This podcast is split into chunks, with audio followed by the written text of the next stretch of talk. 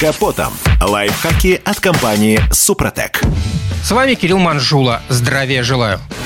Покраска литья давно превратилась в отдельный бизнес, пользующийся довольно высокой популярностью в нашей стране. И это неудивительно, ведь желающих обновить внешний вид колес за сравнительно небольшие деньги у нас хватает. Однако спешить с проведением такой процедуры не стоит. Для начала надо взвесить все «за» и «против». Мелкие камни и дорожные реагенты – главные враги колесных дисков. Благодаря им со временем краска на колесах тускнеет, появляются мелкие сколы. Свою лепту вносит и шиномонтаж монтажники. В спешке они частенько бьют гайковертами по колесам. Как результат, крупные раны вокруг крепежных отверстий. Здесь же вспомним высокие бордюры и глубокие ямы, которые также оставляют свои следы на дисках. Менять раз в три года диски мало кому понравится. Вот и вспоминаем мы про порошковую покраску. Перед такой процедурой диски моют абразивным составом и тщательно просушивают. Затем наждачкой удаляют остатки старого покрытия и обезжиривают поверхность. Краску наносят специальным пистолетом с электростатическим эффектом.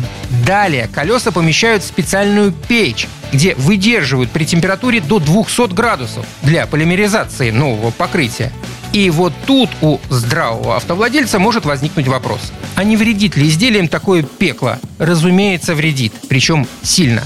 Дело в том, что диски делают путем отлива сплава в специальную форму, закаливания и искусственного состаривания. Только такой литой диск может получить необходимую прочность. А при любом сильном дополнительном нагреве структура металла нарушается – Добавим к этому естественный износ и постоянные локальные нагрузки, которым диски подвергаются, когда машина наматывает километры. Получаем настоящую бомбу замедленного действия.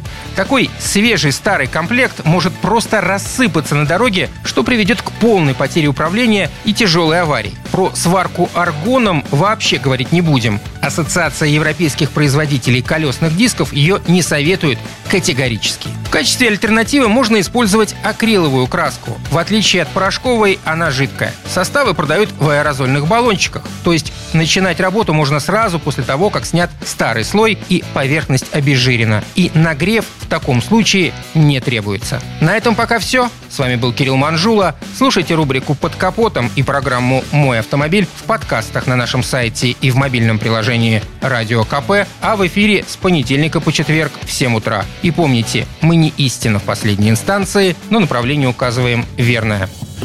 Спонсор программы ООО «НПТК Супротек». Под капотом. Лайфхаки от компании «Супротек».